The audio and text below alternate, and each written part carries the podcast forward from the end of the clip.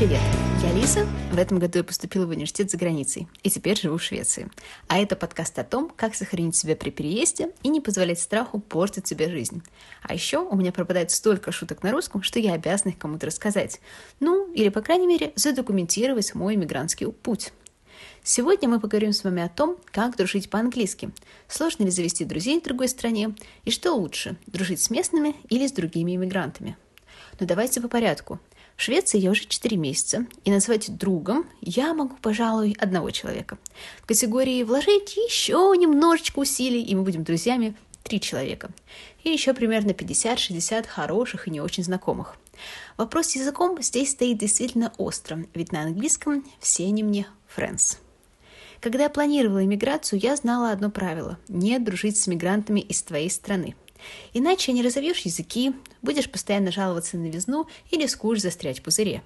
Поэтому моей целью было подружиться с мигрантами из других стран и, естественно, шведами. Как говорится, у меня был план, и я его придерживалась, и вот что из этого вышло.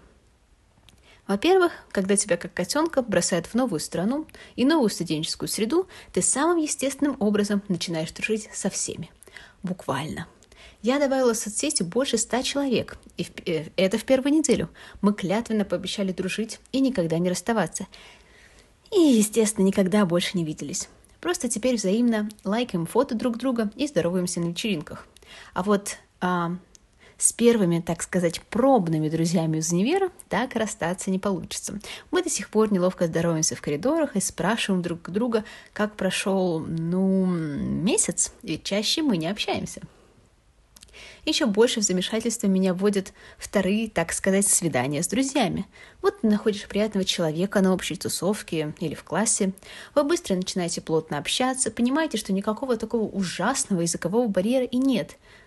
На первой встрече вы идете в кафе или даже в гости друг к другу, готовите вместе, смотрите ромком с Джулией Робертс, обсуждаете дейтинг, прощаетесь, крепко обнявшись с фразой «обязательно увидимся в следующий раз». И все.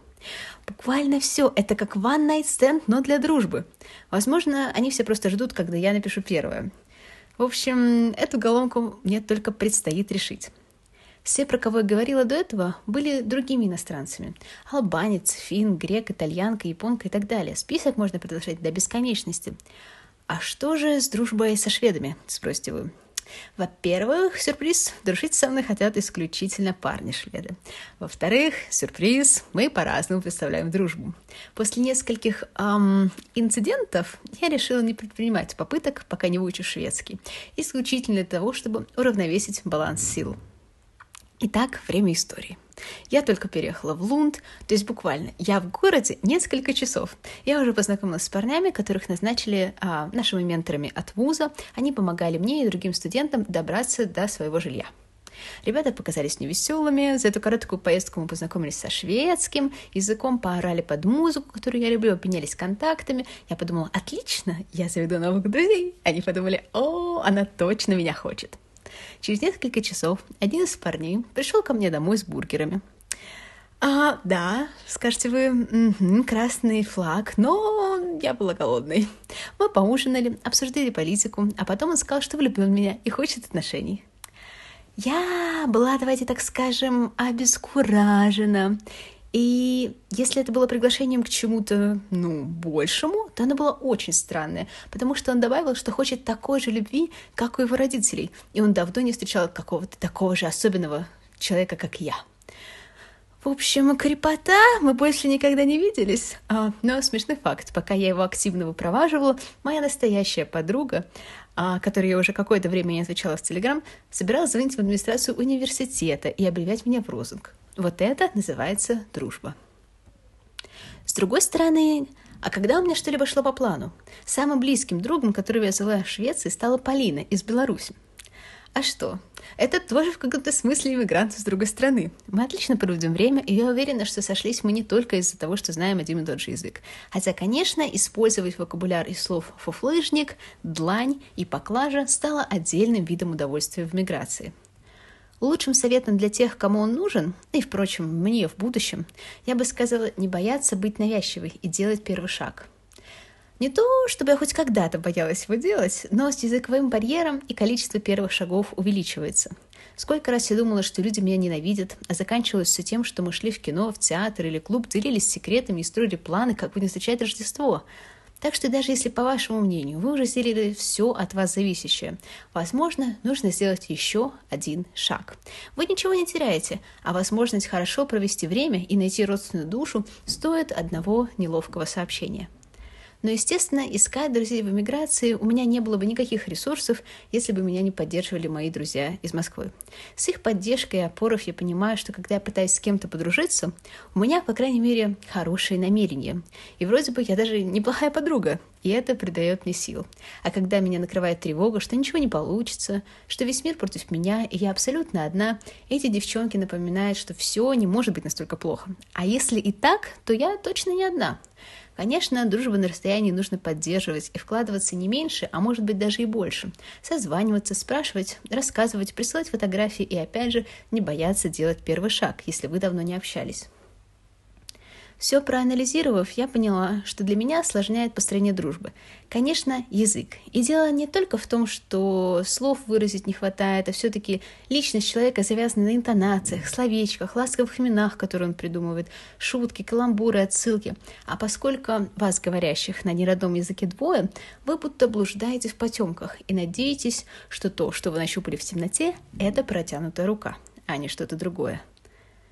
Еще одна вещь – это физический контакт. Я очень тактильный человек, люблю обниматься, и понять, когда это делать можно, на русском, да и в русской культуре, проще, чем здесь.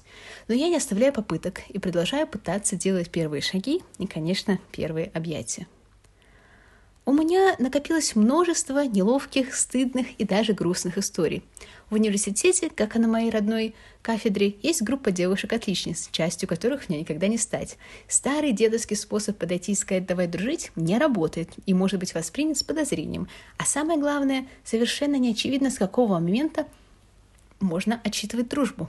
Вот мы уже позанимались в библиотеке, сходили на пляж, приготовили пиццу. Уже можно официально объявить о наших отношениях или нет? Но самая темная сторона, наверное, в том, что даже самую одинокую минуту эмиграции главное выбирать себя. И даже если сейчас все выглядит так, как будто тебя устраивает это, ну, низкокачественное общение на английском, которое просто вытягивает из тебя все силы, возможно, оно того не стоит.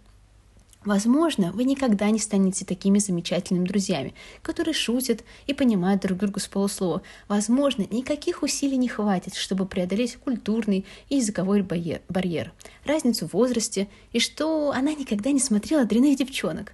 Это лучше принять, пожать руки и разойтись. Вы будете лайкать фотографии друг друга, поздравлять с праздником и останетесь хорошими знакомыми. Кто-то вспомнит о вас со словами «Я знаю девушку из России, она говорила». Балансируя между отчаянием, попытками, вторыми шансами и желанием никогда больше никого не встречать, важно обращаться к себе, к своему прошлому опыту, друзьям, которые за тысячу километров от тебя, и своим намерениям. Ведь, по крайней мере, у вас были хорошие намерения. А уж хорошие люди найдутся, это я вам обещаю. С вами был Дневник эмигрантки. Подписывайтесь на мои соцсети, чтобы не пропустить новые выпуски. И не забывайте ставить оценки и оставлять комментарии.